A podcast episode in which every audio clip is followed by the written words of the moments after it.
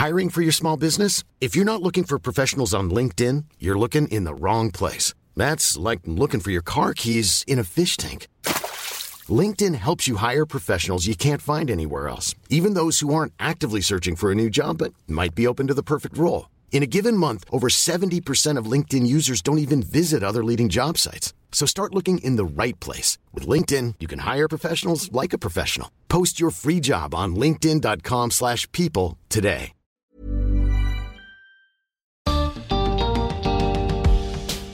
Cada cultura reaccionó a su manera frente a la pandemia. ¿Cómo reaccionaron las culturas colectivistas, como por ejemplo la japonesa? ¿Y qué podemos aprender de esto? Bienvenidos al podcast de TED en español. Soy Jerry Garbulski. Ana Kazumi Shtal es escritora. Nació en los Estados Unidos, es descendiente de japoneses y alemanes y vive en la Argentina. En su charla en TEDx Río de la Plata nos cuenta cómo Japón enfrentó la pandemia del COVID-19. Nos plantea además qué cosas podemos aprender de una sociedad donde la expectativa es que cada individuo contribuya al bienestar de todos. Quisiera compartir una reflexión sobre lo que puede significar una cultura colectivista en un momento como este en el que el mundo está viviendo una pandemia. Yo no soy médica, mi mamá es japonesa y además en mi trabajo de muchos años he tenido contacto con cuestiones literarias, sociológicas y antropológicas de la cultura japonesa. Y creo que ciertos comportamientos y respuestas sociales e individuales de la sociedad japonesa pueden servirnos a la hora de afrontar una crisis como esta. Vale hacernos una primera pregunta.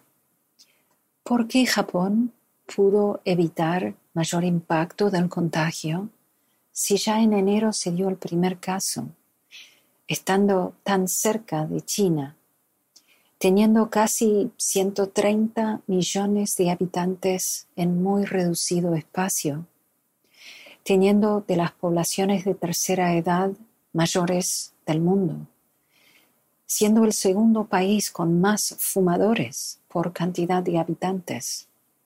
¿Por qué en Japón la infección de este virus no ha tenido un crecimiento exponencial, sino un avance lineal y lentificado hasta ahora.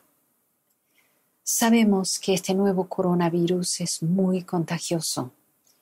En estos datos demográficos, entonces, Japón nos presenta un cóctel que permitiría una gran propagación de la enfermedad. Básicamente, muchísima gente en poco lugar y un cuarto de esa gente con más de 65. ¿Qué pasa entonces? La japonesa es una sociedad educada de tal manera que responde de forma orgánica y unida ante cualquier evento que la comprometa. Japón pasó por guerras, tifones, tsunami, Japón recibe 1.500 terremotos por año, 1.000 temblores por día. Generación tras generación ha tenido que sobrellevar catástrofes naturales o generadas por el hombre. Esto lo podemos pensar con algo que les gusta mucho a los argentinos, equipos de fútbol como ejemplo. ¿Qué equipo de fútbol va a tener mejor performance ante un momento crítico? ¿El equipo que entrena todos los días tiene infraestructura en el que cada uno sabe qué tiene que hacer? ¿O el equipo que nunca entrenó, que no tiene infraestructura y que tiene que salir a improvisar? Las directivas de distanciamiento social, higiene y comportamiento individual, sea en sociedad o en la casa propia. La población japonesa lo tiene establecido de hace cientos de años.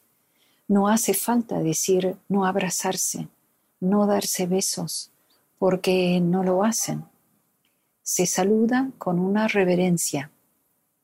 Dar distancia es un gesto de respeto y la mayoría de los trabajadores en lugares públicos usan guantes.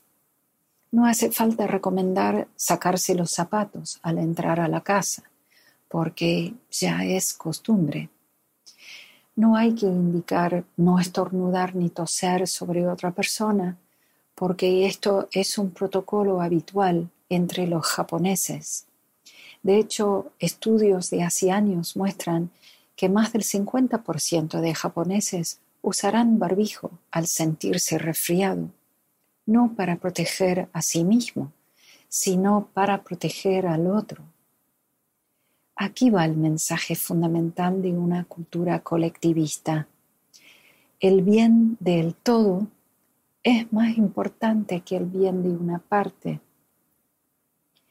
Para ilustrar esto me gustaría cerrar con una experiencia que hicieron dos maestros occidentales en un colegio en Japón. Seguramente conocerán el juego de las sillas. Se pone música, sillas en un círculo, una menos que la cantidad de participantes, y se van sacando de a una en cada ronda.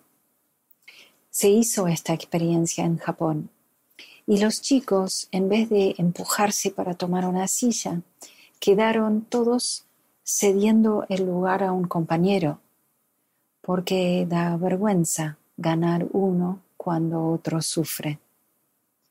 La palabra japonesa amae expresa esta manera de ser.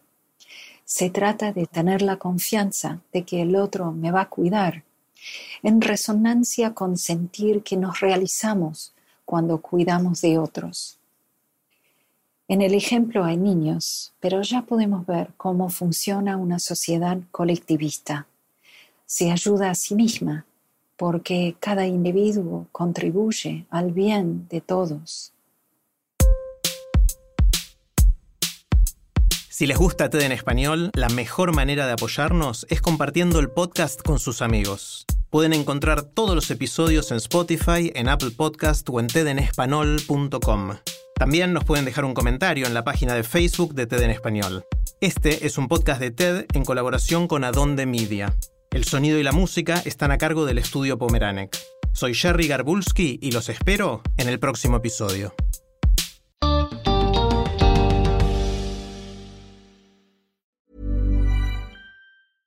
Hey, it's Paige DeSorbo from Giggly Squad. High quality fashion without the price tag. Say hello to Quince. I'm snagging high-end essentials like cozy cashmere sweaters, sleek leather jackets, fine jewelry, and so much more. With Quince being 50 to 80% less than similar brands. And they partner with factories that prioritize safe, ethical, and responsible manufacturing. I love that. Luxury quality within reach. Go to quince.com slash style to get free shipping and 365 day returns on your next order. Quince.com slash style.